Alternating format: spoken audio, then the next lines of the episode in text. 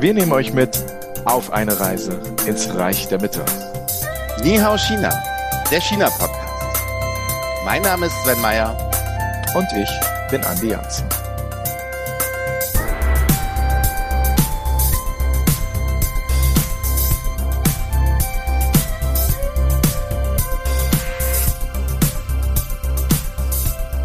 Ni Hao, Sven, hast du schon gegessen? Ni Hao, lieber Andi. Du kennst mich, ich habe immer schon gegessen. Dann kennst du aber auch die Frage, du als alter China-Hase. Kennst die Frage, hast du schon gegessen? Die Chinesen fragen, das bedeutet, hast du schon gegessen, hast du schon deine Mahlzeit zu dir genommen? Eine der häufig gestellten Fragen in China, wenn man Chinesen begegnet, ne? Zu den Mahlzeiten. Genau. Also damals auf jeden Fall. Ich glaube, also heute hat das ein bisschen nachgelassen, ne? Aber es zeigt ja, wie wichtig Essen für die Chinesen ist. Und ich kann das durchaus nachvollziehen. Und das ist einer, aber nicht der einzige Grund, warum wir heute über das Thema Essen reden möchten. Wir haben schon gesprochen über die Olympischen Winterspiele in Peking im Winter 2022. Wir haben schon darüber gesprochen, wie man auf dem Landweg mit dem Auto oder dem Bus nach China reisen kann, von Deutschland, von Europa aus. Und Essen ist natürlich ein monumental wichtiges Thema, wie du eben schon erwähnt hast. Und deswegen haben wir uns für diese dritte Folge von Ni Hao China, der China-Podcast mit Sven Meier und Andi Jans für dieses Thema Essen entschieden. Ja, natürlich. Essen durfte nicht fehlen, wenn es um einen China-Podcast geht. Es ist wirklich wichtig, also für die Chinesen selbst. Es ist aber auch wirklich ein sehr, sehr schönes Thema, wie ich finde. Genau, denn in Deutschland gibt es gefühlt in jedem Dorf ein chinesisches Restaurant. Und was mir wichtig ist an dieser Podcast-Folge, sind eigentlich drei Dinge. Das eine ist, dass wir ein bisschen mit den Klischees aufräumen. Es gibt ja die Klischees, die Chinesen essen Hunde, exotische Tiere. Darüber können wir sicher gleich nochmal kurz reden. Mir ist wichtig, dass wir über die Vielseitigkeit der Küche reden, denn es gibt so viel mehr als nur Schweinefleisch ist sauer oder Schweinefleisch zweimal gebraten. Das ist ja auch so mal ein bisschen das Ding. Wenn man im Dorf zum Chinesen geht, das sind so die Dinge, die man dort bekommt. Buffet 9,90 € gab es in Althaus. Ja, ganz genau, sehr schön. Aber ich glaube, was uns auch wichtig ist in dieser Folge, ist, dass wir ein bisschen darüber reden, wie die Verbindung von chinesischem Essen, chinesischer Kulinarik, chinesischer Ernährung zur traditionellen chinesischen Medizin ist. Denn Essen hat in der chinesischen Essphilosophie, in der chinesischen Medizin medizinische Eigenschaften. Diese Idee ist auch bei uns mittlerweile ganz gut etabliert, kommt aber vor allem aus dem östlichen Raum. Genau, aber das behandeln wir mal später. Andi, ich will dich direkt mal fragen, wie findest du chinesisches Essen? Was bedeutet das für dich? Alle unsere Hörer. Ich weiß, du bist kein Buffet-Fan, ne? Deswegen sieht man dich wahrscheinlich selten an All-You-Can-Eat-China-Restaurants hier in Deutschland. Also, für alle unsere Hörerinnen und Hörer, die es nicht wissen, ich habe ja mal 10 Jahre in China gelebt.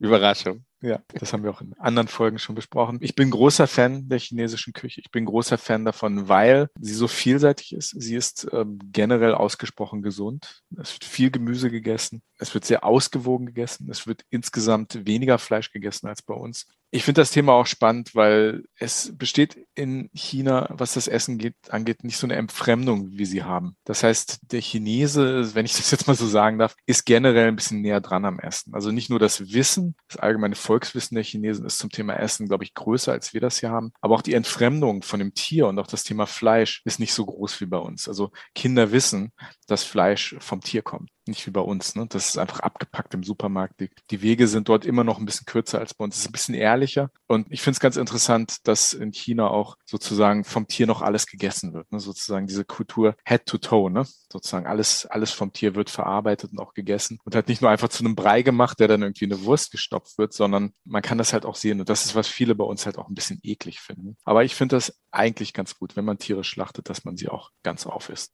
Ja, auf jeden Fall. Also bin ich auch ein großer, großer Fan von. Obwohl ich ja auch sagen muss, ich bin jetzt auch, wenn es um Innereien geht, bin ich nicht der Erste, der hier schreit und nochmal Nachschlag verlangt. Aber ich habe alles schon in China probiert, was auf dem Tisch stand, und muss sagen, dass ich doch sehr oft sehr positiv überrascht worden bin, ne? Und in Sachen Vielfältigkeit und auch Geschmack gehört China für mich definitiv zu einer der kreativsten Küchen der Welt und zu einer der besten Küchen der Welt. Also es ist wirklich ein Grund, warum ich mich immer sehr doll freue, mal wieder nach China fliegen zu können. Wir haben aber heute nicht vor, uns gegenseitig über chinesische Küche aufzuklären, sondern wir haben zwei absolute Experten, zwei Gäste, die zum Thema chinesisch Essen und die Verbindung von chinesischem Essen zur traditionellen chinesischen Medizin uns einiges erzählen können. Bin ich sehr froh, dass wir unsere beiden heutigen Gäste haben. Ja, wie immer, ne? Wenn wir selbst nicht genügend Ahnung haben, holen wir einen Experten mit dazu. Deswegen ist in jeder Folge auch immer ein Experte mit zu Gast und darüber sind wir sehr, sehr froh.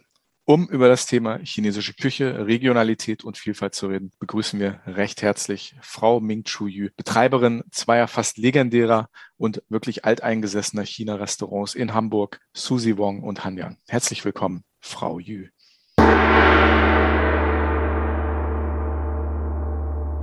Frau Yu, vielen Dank für Ihre Zeit. Vielen Dank, dass Sie mitmachen. Wir wollen mit Ihnen über chinesisches Essen reden. Mhm. Es gibt so viel mehr als nur Schweinefleisch süß-sauer in der chinesischen Küche oder Schweinefleisch zweimal gebraten. Es gibt vor allem regional sehr, sehr große Unterschiede. Können Sie unseren Hörern und Hörerinnen und vor allem auch uns da ein bisschen mehr darüber erzählen, bitte?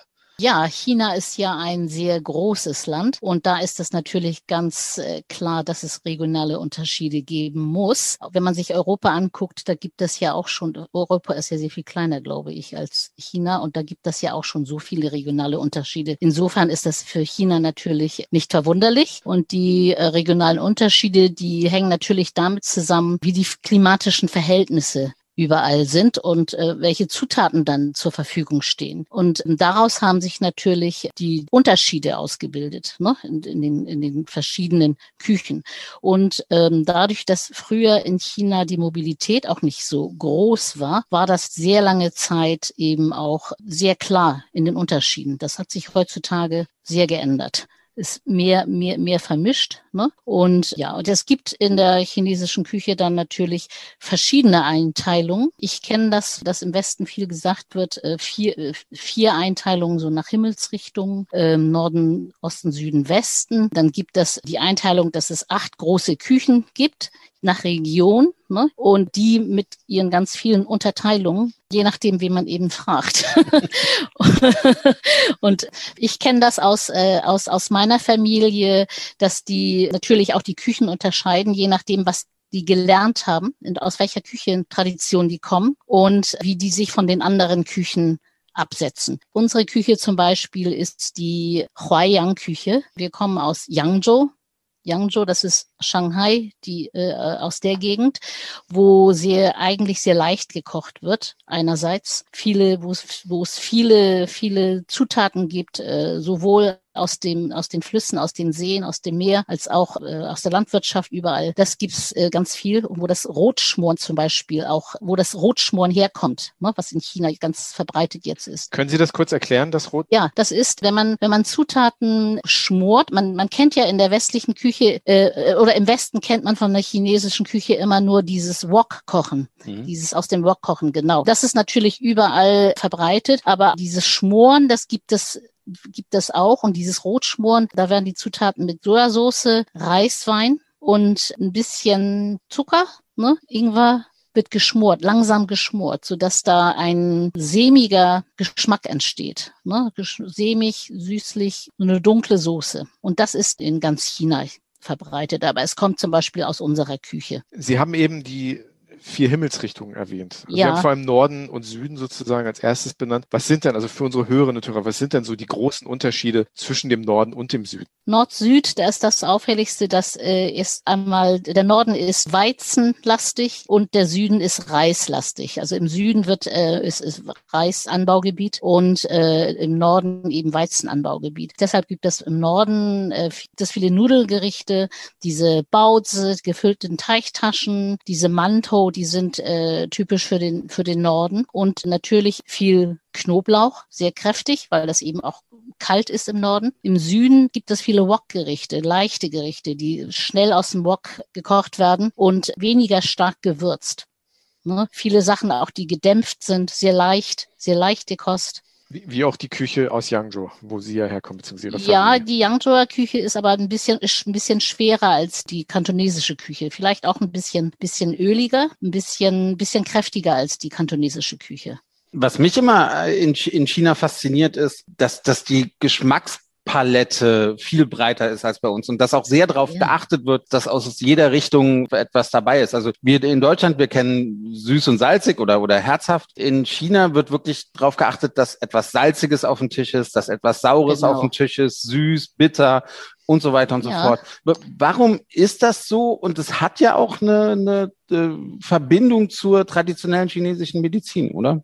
Ja, nicht nur das. Also ich denke, das hat vor allem erstmal mit dem chinesischen Denken zu tun, dass die Suche nach Harmonie, dass alles in Einklang zu bringen ist und auch gegensätzlich ist. Also Sie kennen ja das Prinzip von Yin und Yang und in Harmonie ist, wenn das beides ausgeglichen ist. Und bezieht sich ja auch auf sämtliche Lebenslagen und auch in der chinesischen Küche eben genauso, dass man versucht, gegensätzliche Geschmacksrichtungen harmonisch zusammenzubringen. Ne? Sie kennen dieses süß-sauer, aber wir haben natürlich auch viele Gerichte, die sind scharf. Sichuan-Küche zum Beispiel ist sehr scharf, ne? Aber auch manchmal scharf und sauer gibt es, scharf-süßlich gibt es, je nachdem, welche Aromen man miteinander kombiniert. Und wenn das ausgeglichen ist, dann ist das Harmonie. Sie haben die Sichuan-Küche erwähnt, Sie haben die kantonesische Küche erwähnt. Das sind ja sehr bekannte Küchen. Also die kantonesische vor allem für ihr Dim Sum oder wie die Chinesen sagen, Dianxing, also kleine Teilchen sozusagen. In der Sichuan-Küche, wie gesagt, das ist eine sehr scharfe Küche, die auch sehr pikant ist für den deutschen Geschmack. Was sind denn noch andere Küchen, die man kennen sollte oder sich vielleicht mal mit beschäftigen sollte, wenn man chinesisches Essen mag? Ja, ich kann das gar nicht so... Also zum Beispiel Yangzhou-Küche. Ja, aber das ist interessant. Die meisten, die in Deutschland oder sagen wir mal so, die meisten Deutschen vergleichen die chinesische Küche dann mit der Küche chinesische Küche in den Niederlanden, in Amerika und in anderen chinesischen Communities. Und die ist total anders als die in Deutschland und Frankreich zum Beispiel. Und das hat mit Immigrationsströmen zu tun. Das sind ganz viele Leute aus den südlichen Provinzen Guangdong, Fujian, aus der Gegend nach Amerika ausgewandert, nach England und nach Holland. Und da ist die kantonesische Küche vorherrschend. Nach Deutschland sind aber andere Leute ausgewandert, zum Beispiel die Generation von meinem Vater, der kam aus Yangzhou, über Hongkong. Und ganz viele aus seine Kollegen, die gleiche Küche gelernt haben, Huaiyang-Küche, und die über Hongkong ausgewandert sind, die sind nach Deutschland ausgewandert und nach Frankreich. Und deshalb ist in Frankreich und Deutschland ganz ursprünglich in den 50er, 60er Jahren eher die Huaiyang-Küche beheimatet gewesen. Es hat sich natürlich ein bisschen geändert durch immer mehr Zuwanderung aus anderen chinesischen Provinzen, die dann ein bisschen was vermischt haben. Aber die Huaiyang-Küche so im Original ist wirklich gut bekannt hier. Was ist denn ein typisches Gericht aus dieser Küche? Die Küche ist sehr bekannt für Vorspeisen, Lengpan. Ganz ausgeprägte Vorspeisen. Zum Beispiel die kantonesische Küche, die hat gar keine Vorspeisen. Die hat gar keine Lengpan. Dann gibt es ganz viele kalten Gemüsen bestehen, ne? Morcheln oder so Rettich oder Spinat mit Sesamöl und so mischt, so als Vorspeisen. Aber diese Huaiyang-Küche hat ganz ausgeprägt feine Vorspeisen, zum Beispiel betrunkenes Huhn oder vegetarische Gans. All solche Sachen, die sehr aufwendig. Also unsere Küche ist ziemlich aufwendig. Was macht das Huhn betrunken? Und Reis, der chinesische Reiswein. Okay. Und warum ist die Gans vegetarisch? Können Sie das? Weil das ein Gericht ist aus Tofu-Haut hergestellt. Wenn man Tofu herstellt, gibt das oben nur eine dünne Haut, die wird abgenommen, getrocknet und dann wird das in mehreren Schichten gerollt und gefüllt mit Pilzen zum Beispiel und dann geräuchert. Und dann die Rolle wird dann in Scheiben geschnitten und das sieht dann aus wie so eine Gans in Scheiben zum Beispiel. Ja, okay. Aufwendige Sachen, solche Sachen. Und die Dianxings sind auch bekannt, Dim Sums, ne, sind auch aus der Küche bekannt, aber eben andere als die kantonesischen. Die Dianxing gibt es in ganz China, jedes Region auf eine andere Art. Das heißt ja eigentlich nur Kleinigkeiten. Und die gibt es in verschiedenen Ausführungen. Aber am bekanntesten sind die kantonesischen. Der Sven hat eben schon angesprochen, die verschiedenen Geschmacksrichtungen, sauer und bitter. Was gibt es da noch für Geschmacksrichtungen in China? Und das ist ja sehr, sehr wichtig, ne, dass es ausgewogen ist. Ja. Naja, ich glaube, es gibt die großen Geschmacksrichtungen sind nur diese 5. Süß, sauer, bitter, scharf und salzig. Dann hat man später dieses Chien noch erfunden. Das ist das Umami. Das führt zu weit. Ja, über Umami kann man auch reden, aber das ist natürlich, ist natürlich etwas, was uns über die japanische Küche erreicht hat. Aber na klar, im Chinesischen gibt es das auch. Ne? Ja, Chien. Das ist im Chinesischen das Chien. Hm. Ja. Ja.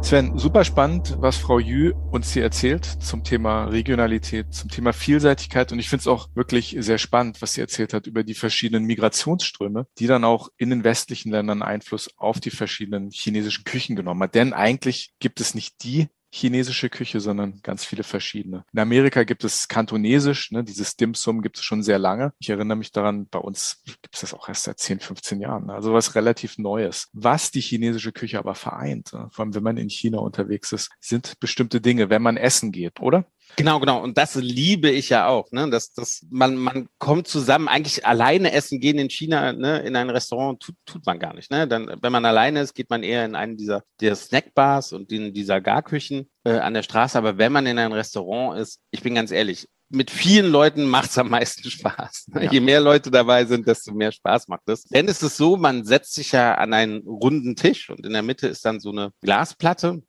Und auf diese Glasplatte kommen dann wirklich die verschiedenen Gerichte. Meistens bestellt der Gastgeber oder derjenige, der halt bezahlt. Und alleine dazu zu schauen, ist ja schon irgendwie, ne, eine eigene Philosophie. Es ist nicht so, dass der Kellner irgendwie die Speisekarte bringt und dann, ne, nach 10 Minuten wiederkommt und jeder bestellt dann was, sondern tatsächlich der Kellner bringt die Speisekarte, gibt dem Gastgeber, bleibt daneben stehen, denn der Gastgeber hat definitiv Fragen, ne? Was ist die Spezialität des Hauses? Wie macht ihr das? Wie macht ihr den Reis? Wie macht ihr die Auberginen? Und er blättert dann diese, ja, meist sehr umfangreiche Speisekarte einfach durch.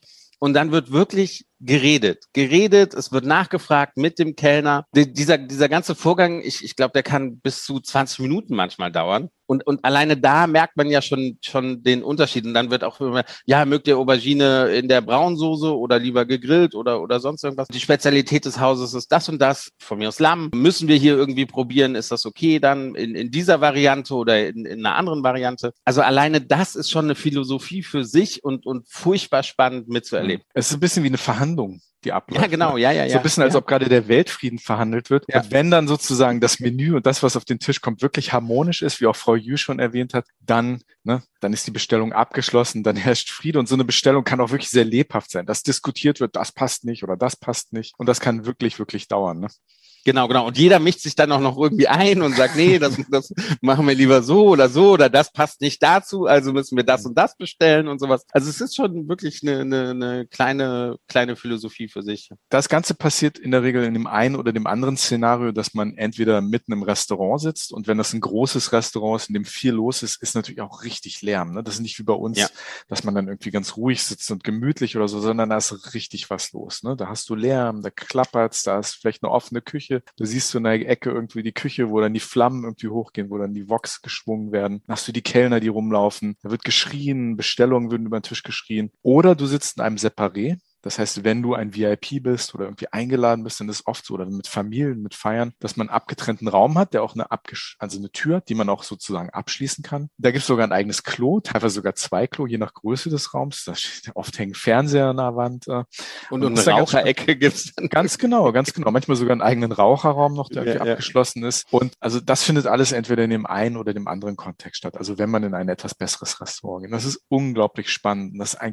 Das Essen ist natürlich meist spektakulär gut. Also es ist wirklich rar, dass man in China wirklich schlecht ist, finde ich. Ja, das auf jeden Fall. Und wie gesagt, es ist ja überhaupt gar nicht, wenn man mit 10 Leuten an so einem runden Tisch sitzt, werden ja 14, 15 verschiedene Gerichte bestellt. Mhm. Und selbst wenn mal eins dabei ist, was nicht so, ne, was nicht so meinen Vorstellungen entspricht. Da sind immer noch 14 andere Gerichte, die mir einfach absolut perfekt schmecken. Ja, es gibt so die Regel, dass man sagt, pro Person ein Gericht mal halb, ne? Also wenn man 8 Leute hat, dann bestellt man irgendwie 8 Gerichte und dann maximal noch 4 Gerichte dazu, also 12, ne? Wenn man das zusammenrechnet. Gibt es so bestimmte Formeln, aber das ändert sich auch und oft wird auch einfach viel zu viel bestellt, aber in der Regel nimmt man die Reste dann auch mit, ne? Das ist dann völlig normal, dass man die sich einpacken lässt und mitnimmt. Ja. Ja, das stimmt, das stimmt. Das kann man da machen, ist vollkommen gang und gäbe in China, also muss man irgendwie keine Hemmungen haben. Und du hast gerade auch ne? Also wir sind ja öfters, wenn wir unterwegs sind, du kennst das ja auch, sind wir in diesen VIP-Raums unterwegs. Aber ich finde das unten in der Halle, finde ich das immer fantastisch, weil wirklich Leute schreien rum, man sieht die Flammen, es macht so einen Heidenspaß, das zu beobachten und das mitzuerleben. Komplett anders als bei uns und das finde ich einfach faszinierend. Wir wären aber sehr nachlässig, wenn wir nicht kurz das Trinken noch erwähnen. Was ja auch nicht immer gesund ist. Wir haben jetzt schon ein bisschen darüber geredet, wie gesund die chinesische Küche ist. Es wird gerne und viel getrunken. Die Chinesen trinken sehr viel und sehr gerne Bier. Aber es gibt auch den Baijiu, den chinesischen Schnaps, der oft auf Reisbasis destilliert wird, aber der auch aus anderen Dingen sein kann. Der ist in der Regel sehr scharf, hat fast 50%. Der wird gerne getrunken. Und wenn man im Separé sitzt, dann weiß man in der Regel, wenn man zumindest mit Geschäftsleuten unterwegs ist, dann steht da schon diese Packung, ne? Diese Box mit dem Schnaps in der Mitte auf diesem runden Tisch. Und man weiß, oh, gleich geht's los. Ne? Ja, denn es steht ja nur eine Packung auf dem Tisch und dann stehen nochmal 3 an der Seite, ne? Ja. Die irgendwie schon mal dort gelagert werden. Ja. Und das ist was, woran ich mich wirklich gewöhnen musste, gerade bei diesen Geschäftsessen. Man fängt ja erst an zu trinken. Ja. Ne? Ja. Da steht das Essen auf dem Tisch, aber es ist wichtig, dass man zuerst trinkt. Ja. Und dann erst, wenn man genug getrunken hat, erst dann fängt man an zu essen. Ja. Ja, also ich habe in anderen Podcast-Folgen schon von diversen Filmrissen erzählt. Ich kann aber auch sagen, dass ich es mir zumindest bei Geschäftsessen zur Angewohnheit gemacht habe, dass ich oft vorher schon ein bisschen was esse. Dass ich nicht mit nüchternem Magen oder hungrig zu einem Geschäftsessen gehe, weil im Endeffekt, während das Essen noch in der Küche gemacht wird, geht das dann schon los, dass die ersten kurzen getrunken werden. Das kann gut sein, dass du wirklich einen Intus hast, bis das erste Essen kommt. Ja.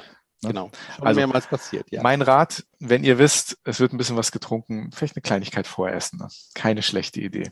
Nicht die schlechtesten Ideen. Ja. Ist auch nicht der gesündeste Teil von chinesischem Essen. Und das ist eigentlich jetzt der Brückenschlag zu unserem nächsten Gast. Denn, wie Frau Yu auch schon erwähnt hat, geht es auch auf dem Teller um Harmonie, um eine gewisse Ausgeglichenheit. Aber was ganz wichtig ist im Chinesischen, man isst nicht immer einfach alles überall zu jeder Jahreszeit, sondern es gibt einen relativ wichtigen Kodex, was das Essen angeht und auch die Eigenschaften des Essens. Essen hat natürlich medizinische Eigenschaften. Das ist uns mittlerweile hier im Westen auch klar. Und darüber wollen wir mit einem Gast reden, der dazu sehr viel zu sagen hat. Wir begrüßen recht herzlich Dr. Sven Schröder. Er ist der Leiter des Hanse-Merkur-Zentrums für traditionelle chinesische Medizin am Universitätsklinikum Hamburg-Eppendorf. Herr Dr. Schröder, schön, dass Sie dabei sind, uns ein bisschen orientieren in Sachen chinesische Küche und die Beziehung zur chinesischen Medizin. Danke, dass Sie dabei sind. Ja, gerne. Vielen Dank für die Einladung. Die erste Frage, die sich mir stellt, beziehungsweise die viele Menschen stellen, wenn sie in China reisen und essen, bezieht sich immer so ein bisschen auf die Geschmackspalette, die ja in China beim Essen viel breiter ist. Da gibt es sauer, da gibt es bitter und es wird auch mal betont, wie wichtig das ist. Wo ist da der Bezug zur chinesischen Medizin? Chinesische Lebensmittel oder überhaupt Lebensmittel werden genauso wie die chinesischen Heilkräuter unter anderem nach den Geschmacksrichtungen kategorisiert, weil die Chinesen früh festgestellt haben, dass eine bestimmte Geschmacksrichtung etwas beim Menschen bewirkt. Also diese Geschmacksrichtungen, diese Geschmackswahrnehmung haben wir auch alle auf der Zunge. Also das sind die Geschmacksrichtungen süß, sauer, salzig, bitter. Und dann gibt es noch einen sogenannten neutralen Geschmack. Da hat man in China viel Erfahrung gehabt, wie wirken die auf den Körper, die unterschiedlichen Geschmäcker. Und ein Beispiel dafür ist zum Beispiel, dass die Geschmacksrichtung süß, dass die absenkend wirkt. Das heißt, es führt Energien im Körper nach unten. Ein gutes Beispiel dafür ist zum Beispiel, wenn Menschen nachts nicht schlafen können, gibt es eine Reihe von Menschen, die stehen dann auf, gehen zum Kühlschrank, essen noch ein Stückchen Kuchen und können danach dann wieder schlafen. Das macht so die beruhigende Wirkung der Geschmacksrichtung süß deutlich. Oder wenn etwas sauer ist, das bewirkt ein Zusammenziehen von den Adern und auch von den zum Beispiel Speicheldrüsen. Wenn man was sehr Süßes gegessen hat, dann merkt man manchmal sogar, dass die Speicheldrüse sich zusammenzieht. Und chinesisch hat man festgestellt, dass es Energien im Körper bewegt. Und insofern ist die Situation, dass man, wenn man so ein bisschen stagniert ist in seiner Aktivität, dass man dann etwas Saures zu sich nehmen sollte. Also der deutsche Ausspruch, sauer macht lustig, heißt einfach, dass man, wenn man eigentlich stagniert und verkrampft ist, dass man, wenn man dann etwas leicht Saures zu sich nimmt, dass dadurch der Fluss der Energien im Körper ein bisschen harmonisiert wird, ein bisschen bewegt wird und dass man nicht mehr so verkrampft und auch vielleicht nicht mehr so wütend ist. In der chinesischen Küche ist es ja so, dass dieses System, was ja dann wirklich sehr weitreichend ist, ziemlich verklausuliert ist. Das ist ja aufgeschrieben und das sind sozusagen auch Wissensblöcke, die sozusagen von Generation zu Generation weitergegeben werden, ne? Also in China, in der Medizin ist es auch so, dass die westliche Medizin eine große Bedeutung hat. Das heißt, man hat eigentlich nicht nur eine chinesische Medizin in China. Das macht so bei den akuten Erkrankungen 1/4 ungefähr auf und bei den chronischen Erkrankungen bis zu 50%. Aber sonst kennt man auch die westliche Medizin. Und eigentlich wissen die Menschen in China auch höchstens, naja gut, bei chinesischer Medizin, bei chronischen Erkrankungen sollte man dran denken. Aber was das Essen betrifft, ist das Volkswissen erheblich größer in China. Also jede Familie, auch die Jüngeren, wissen, welche Lebensmittel man zu welchen Jahreszeiten zu sich nimmt, welche Geschmacksrichtungen bei unterschiedlichen Beschwerden oder Befindlichkeitsstörungen indiziert sind. Also das Volkswissen dort ist noch sehr verbreitet. Und da braucht man nur mal mit befreundeten Chinesen irgendwo an ein Restaurant zu gehen. Die sagen einem dann auch immer, das Lebensmittel ist für die Niere gut, das andere ist für die Leber gut. Also da ist relativ viel Wissen vorhanden. Es ist ja auch so, wenn man zum Arzt geht, der Arzt fragt eigentlich mit als erste Frage, wie ernähren Sie sich oder was haben Sie gegessen, oder? Ja, weil man festgestellt hat, dass sich viele Krankheiten auch im Magen-Darm-Trakt manifestieren. Das verstehen wir inzwischen westlich auch. Der Magen-Darm-Trakt hat 100 Millionen vegetative Nervenzellen und immer wenn irgendwas im Körper nicht in Ordnung ist, reagiert der in der Regel mit. Also dass wir entweder Durchfall bekommen oder dass wir eine Verstopfung bekommen oder dass der Stuhl anders riecht und dergleichen. Das heißt, der Magen-Darm-Trakt ist sozusagen unser Sensor. Und deswegen fragt man auch sehr genau in der chinesischen Anamnese, also in der Krankengeschichte, wie ist der Stuhlgang, gibt es Sodbrennen? Das heißt, darüber kann man auch Informationen bekommen, die nicht unmittelbar etwas mit dem Magen-Darm-Trakt zu tun haben, sondern es sagt uns etwas über die Regulation in unserem Körper. Es ist ja nun so in China, wenn man mit Leuten essen geht, das haben Sie eben schon erwähnt, dieses Wissen ist groß und man versucht immer so eine gewisse Harmonie auch auf dem Tisch herzustellen, ne? Ja, es wird gesagt, dass wenn der Teller bunt ist, also unterschiedliche Farben da drauf zu sehen sind, dann hat man in der Regel nichts falsch gemacht. Das heißt, wenn das also auf dem Teller rot, grün und gelb ist, dann ist man bei der Gemüseauswahl schon mal richtig gewesen. Das hat aber auch damit zu tun, dass dann auch unterschiedliche Mikroernährungsstoffe mit drin sind, die dann auch in unterschiedlichen Farben in der Natur anders repräsentiert sind. Das heißt, das ist schon ein Zeichen für eine ausgewogene Ernährung. Darf ich die Frage stellen, wie Sie beim Chinesen Essen bestellen? Gehen Sie mit diesem Wissen, was Sie haben, gehen Sie in ein Restaurant? Kann man das dann abschalten oder guckt man sich dann schon die Speisekarte an, genau nach diesen Gesichtspunkten? Nein, das kann man überhaupt nicht abschalten, aber man kann es eben auch nicht bei jedem anderen Restaurant abschalten. Das heißt, das sind ja schon Details, über die wir jetzt gesprochen haben. Das Entscheidende aber primär beim Essen, und danach fragt auch der Arzt, ist die Nahrung gut verdaulich? Ist sie gut aufnehmbar? Und das unterscheidet dann eben doch die chinesische Küche ein wenig von moderner westlicher Ernährungslehre, weil dort wird sehr viel Wert auf die Zubereitung gelegt. Also Essen muss weitestgehend gekocht sein oder irgendwie eingelegt sein oder gut zerkleinert sein, sodass die Aufnahme im Magen-Darm-Trakt leicht ist. Das heißt, eine Faustregel ist, man soll nicht so viel Rohes zu sich nehmen, man soll nicht zu viel Kaltes zu sich nehmen. Also Eis in Getränke ist eigentlich nach chinesischer Vorstellung nicht in Ordnung. Und man soll ein bisschen vorsichtig sein mit Kuhmilchprodukten, weil die auch schwer verdaulich sind, insbesondere wenn die sehr jung sind. Also zum Beispiel der Pizzabelag ist schwer verdaulich, der junge Gouda ist schwer verdaulich, während zum Beispiel ältere Käsesorten oder wenn man zum Beispiel Ziege oder Schaf zu sich nimmt, ist das leichter verdaulich. Aber insgesamt wird eben sehr darauf geachtet, ist das Essen zubereitet, und wenn man mehrmals am Tag eher eine kleine Mahlzeit zubereitet zu sich nimmt, ist das besser als nicht zubereitetes Essen. Beispiel ist auch Brot. Brot ist nicht üblich in China, ja, aber hier natürlich im Westen, insofern müssen wir mit den Patienten auch drüber sprechen. Und unser Problem ist gerade bei dem gesunden Vollkornbrot, dass wir es nicht richtig kauen. Also wenn man an einer Schnitte Vollkornbrot 2-3 Minuten wirklich kaut, dann hat man einen vorbereiteten Speisebrei heruntergeschluckt. Wenn man das aber schnell herunterschluckt, dann ist das schwer verdaulich, fördert Blähungen und ist dann gar nicht so gesund, wie wir uns das vorstellen. In Ihrer Arbeit hier in Hamburg am UKE, am TCN-Zentrum, machen Sie da auch Ernährungsberatung oder ist das etwas, was eigentlich generell überall in Ihre Arbeit mit einfließt? Also bei jedem Patienten fragen wir tatsächlich den Ernährungsgewohnheiten, weil es einfach Befindlichkeitsstörungen verursachen kann, wenn man dort nicht besonders gut ist. Und das spielt bei jedem Patienten eine Rolle.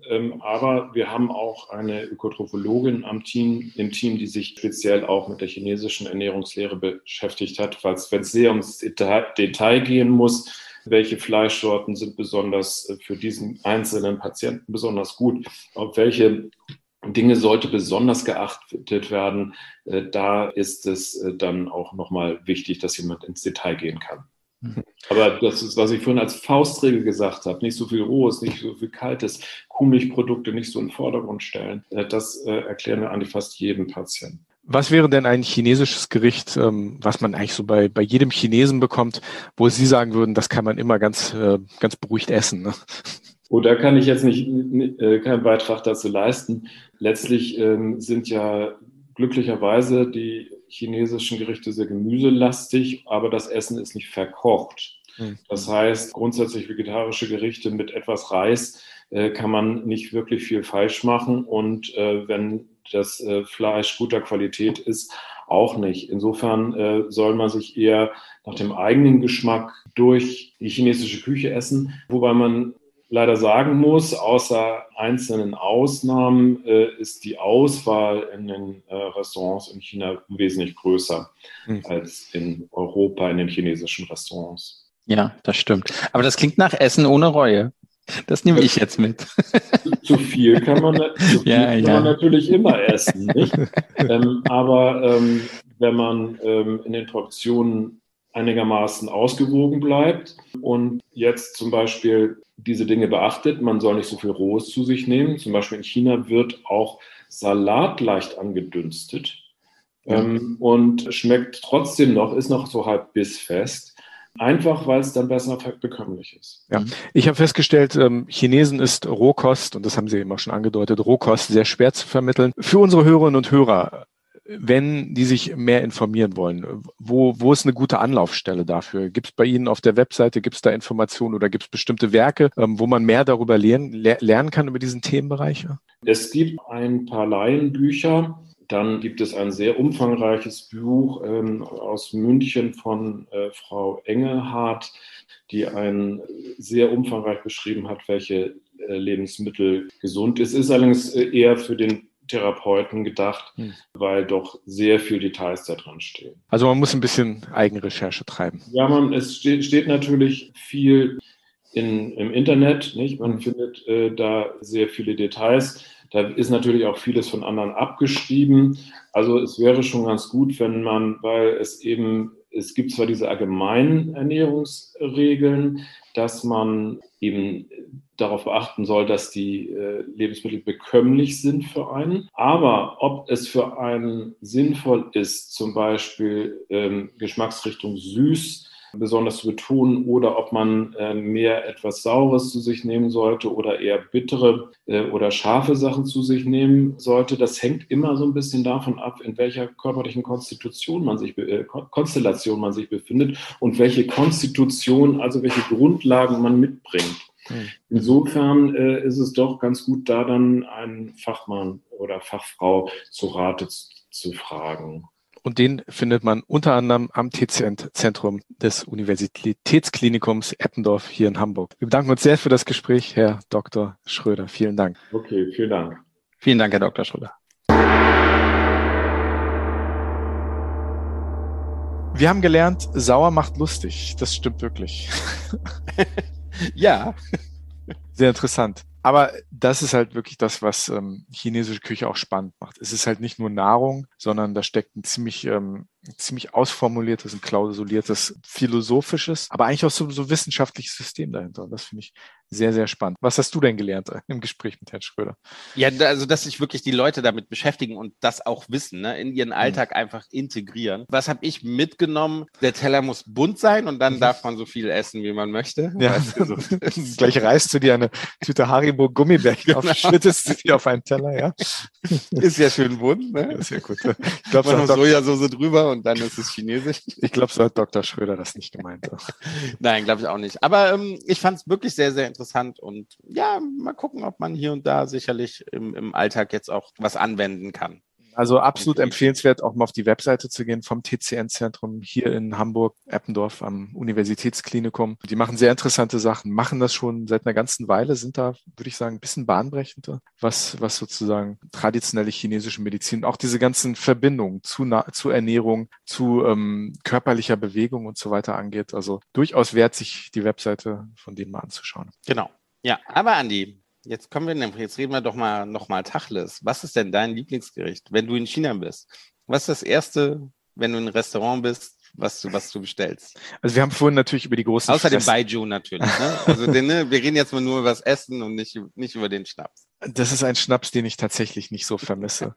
Aber wir haben vorhin ein bisschen über die Fresstempel geredet. Das ist natürlich ein grandioses Ding. Ne? So große Restaurants, in denen richtig viel los ist. Das ist etwas, was unglaublich viel Spaß macht. Und es findet so viel Leben wirklich in China im Restaurant statt. Das ist wirklich auch so die soziale Komponente des Essens. Das Zusammenkommen ist viel, viel wichtiger als hier bei uns. Nicht nur in Deutschland, ich glaube generell in der westlichen Welt. Essen ist ja doch oft Nahrung, was man zwischendurch macht. Aber das ist in China hat einen ganz anderen Stellenwert. Und auch das Wissen, dieses Volkswissen, was Herr Dr. Schröder eben auch erwähnt hat, ist natürlich gigantisch. Ich muss aber sagen, diese Fresstempel, schön und gut, ich liebe die Nachtmärkte, ich liebe die Garküchen, ich liebe das Straßenessen, das Streetfood, wie man auf Neudeutsch sagt. Und da gibt es vor allem in Xi'an, wo ich so lange gelebt habe, ist traditionell wirklich bekannt dafür, für seine Nudelgerichte, die chinesischen Hamburger. Also das sind so Dinge, so dieses traditionelle Streetfood, da stehe ich absolut drauf. Damit kann man mich immer wieder überzeugen. Ist nicht zwingend die gesündeste Version des chinesischen Essens. Aber es gibt auch Gerichte, sozusagen Restaurantgerichte in Anführungsstrichen, die ich sehr gerne mag. Ich mag tatsächlich Schweinefleisch süß-sauer sehr gerne. Das ist ja ein Gericht, was es auch in China gibt,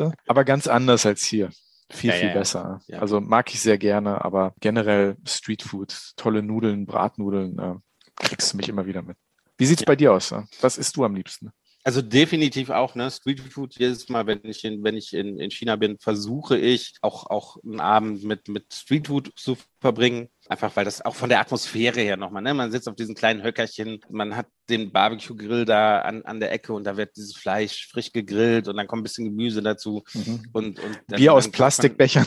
Ja, genau. Und dann kauft man so ein Bier für 20 Cent, 30 Cent und jeder guckt einen an, weil man, guck mal, ein Westler, der auf diesen kleinen Höckerchen da sitzt und hier isst und dann muss man zuprosten und sowas. Also, das macht einfach Spaß. Das ist grandios. Ein Erlebnis und das muss man einfach mal erlebt haben, definitiv. Tatsächlich, ja, so Lieblingsgerichte. Also es gibt tatsächlich ein Gericht, was ich immer bestelle, wenn ich in einem China-Restaurant bin. Das sind die Auberginen. Mhm. Ich mag eigentlich keine Auberginen. Ne? Ich mag die italienische Küche, ich mag die griechische Küche, aber ich finde, so wie die Auberginen herstellen, schmeckt mir das meist nicht. Mhm. Die Chinesen haben es geschafft, mir die Aubergine wirklich näher zu bringen. Und ich liebe einfach diese Auberginen in China mit der Soße, mit der dunklen Soße. Weißt du, bei welchem Lebensmittel es mir so geht? Das ist Tofu. Ich habe nie Tofu gemocht. Ja. bis ich nach China gegangen bin. Dann, ich war einfach geflasht, was in China mit Tofu gemacht wird. Ja. Ich bin auch bis heute hier kein gigantischer Tofu-Fan. Ne? Man kriegt das ja hier auch manchmal, die Zubereitungsarten hier haben sich, denke ich, auch verbessert, hat sich einiges getan. Aber China hat mich da echt, also als ich vor 20 Jahren ungefähr das erste Mal in China war, hat mich das echt geflasht, was da mit Tofu gemacht wird. Es gibt ja hunderte von Tofu-Sorten. Ne? Also so wie es bei uns Käse gibt, gibt es in China Tofu. Und da gibt es Gerichte, die sind einfach grandios, ne? Genau, und jetzt, wo du Tofu erwähnt hast, lass uns doch nochmal mit Frau Yu reden, denn es gibt ja ein ganz bekanntes Tofu-Gericht in China, was tatsächlich auch zu meinen Highlights, also ne, das würde ich auch immer bestellen, wenn es auf der Karte ist. Und lass uns dazu doch nochmal fragen, Frau Yu, denn es hat ja auch eine ganz besondere Geschichte, oder? Ja, lass uns mal nachfragen.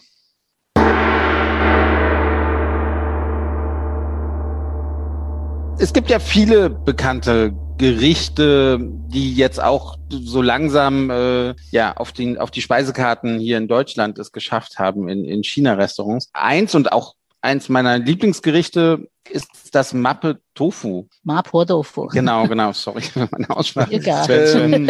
Alles gut.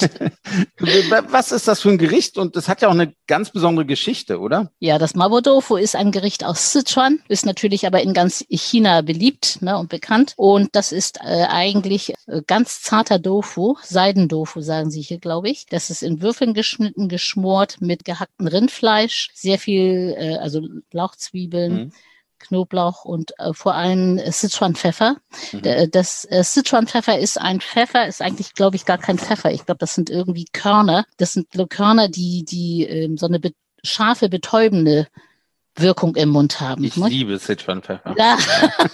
Man muss das abkönnen, ne? Ja, aber das ist toll. Und und getrockneter Chili ist dann natürlich noch dabei, ne? Und das ist ein sehr typisches chinesisches Gericht. Hat viel Soße, man kann das gut zu Reis essen im Alltag, das ist sehr lecker, aber es ist eben sehr, sehr scharf. Und es gibt eine Geschichte über die Herkunft dieses Gerichtes, und zwar Mapo-Tofu, also Ma sind ja Pocken und Por ist ja alte Frau, das Tofu der alten Frau Ma und der pockennarbigen Frau. Die geht so, dass es ein Restaurant in Sichuan gab, was von einem Ehepaar betrieben wurde, und die Chefin, die hatte im Gesicht ganz viele Narben. Und dieses Gericht soll entstanden sein, weil einmal kurz vor Feierabend noch ein Gast kam und ganz schnell ein Gericht haben wollte, das nicht so teuer ist, was satt macht und wärmend ist, was wärmend für den Körper. Das lieben ja Gastronomen, wenn so jemand noch reinkommt, ne? Kurz vor Feierabend noch schnell was raushauen. Ne? Und sie hatte dann nicht mehr, sie hatte nur noch ein bisschen Tofu da, ein bisschen Rindfleisch und hat dann dieses Gericht gezaubert. Das Restaurant war sowieso bekannt für seine Tofu-Gerichte, aber dieses Gericht hat das dann geschafft, dann überall bekannt zu werden, so dass es nachher dann Mapo-Tofu hieß, also das Tofu von der pockennarbigen Frau. Ironischerweise ein Tofu-Gericht, was nicht vegetarisch ist. Naja, man kann das vegetarisch machen. Kann man auch. Man kann dieses Gericht auch vegetarisch machen, ohne dieses Rindfleisch. Ja, das stimmt. Nicht auf das Rindfleisch. Das stimmt. Aber es ist ja auch ein Gericht, was mittlerweile um die Welt gewandert ist. Eigentlich das bekannteste Tofu-Gericht, weil es auch natürlich diese kleine Geschichte hat. Und weil das aber auch so schön scharf ist. Die Leute können ja jetzt auch alle scharf essen. Das war ja nicht immer so. Die letzte Frage. Gibt es dieses Gericht in Ihrem Restaurant? Aber natürlich, in jedem chinesischen Restaurant gibt es dieses Gericht. Aber nicht alle Deutschen mögen Tofu.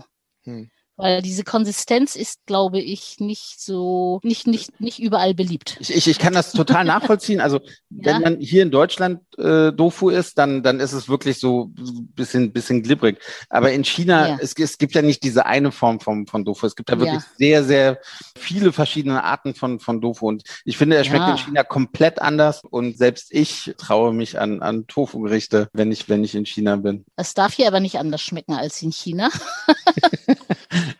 Ab und zu tut es das leider. Natürlich, wahrscheinlich nicht in Ihrem Restaurant, aber... Nein, ich glaube in ganz vielen vielleicht. Ich weiß das gar nicht. Also Tofu-Gerichte sind nicht ganz so schwer. Ja. Ich weiß nicht, es gibt dieses geschmorte Tofu, Jiazang-Dofu und ein bisschen frittiert gibt das und anders als dieses Mapo-Tofu. Das Mapo-Tofu hat ja Geschmack, und die anderen Tofu-Gerichte, da sagen die Gäste oft, dass der Tofu selbst geschmacklos wäre.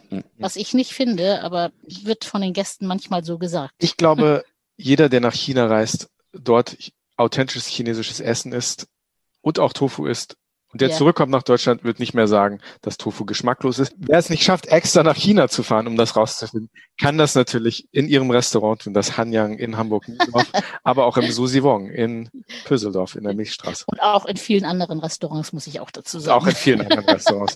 Liebe Frau Yu, das war sehr interessant. Ja. Vielen lieben Dank für Ihre Zeit und ja, alles Gute. Okay. Vielen Dank. Danke.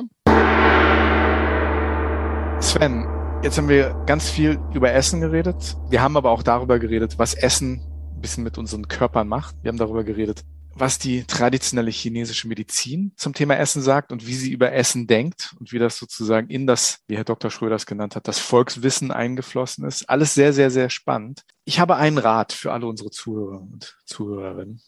Wenn ihr euch ein bisschen ernsthafter mit chinesischer Küche befassen wollt, sucht euch einen Chinesen oder eine Chinesin und geht mit denen mal in ein China-Restaurant in eurem Heimatort. Denn da sitzen immer Menschen, die froh sind, wenn sie mal was Authentisches für euch kochen dürfen. Dafür braucht man aber sozusagen einen Übersetzer, der hilft da. Oder? Was meinst du?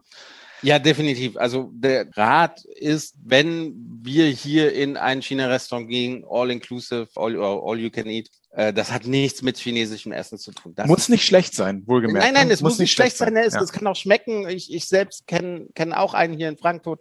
Das ist okay, was der anbietet. Ne? Vollkommen okay. Frisch zubereitet, Buffetform, vollkommen okay. Hat aber nichts mit chinesischem Essen zu tun. Ne? Das ist sehr stark abgewandelt. Ne? Genau. Und ja, am besten, ne, also wer jetzt nicht sofort nach China reisen kann, möchte, wie Andi schon sagte, sucht euch einen Chinesen, der sich, ja, der muss sich noch nicht mal auskennen, weil jeder Chinese kennt sich eigentlich mit Essen aus, oder? Ja. Es ist einfach so. Ich kenne auch keinen Chinesen, der sich nicht für Essen interessiert. Wenn sich Chinesen im Ausland über den Weg laufen, eigentlich so eins der allerersten Themen ist Essen. Über Essen reden. Ja. Essen auch, das ist einfach so ein bindendes Thema. Also wenn ich einen Deutschen im Ausland treffe, dann sagt man, ich vermisse deutsches Brot und dann war es das. Das ist so, ne? Oder vielleicht ich vermisse irgendwie, weiß nicht, Jakobskrönung oder so, mal einen guten Kaffee oder so. Aber das war's, ne? Über mehr Essen brauchen wir nicht reden. Ne? Wir werden nicht sagen, wo es den besten Fleischsalat gibt. Ne? Ja.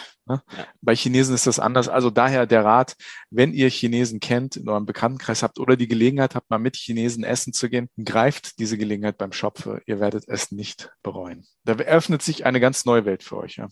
Definitiv. Probiert es aus.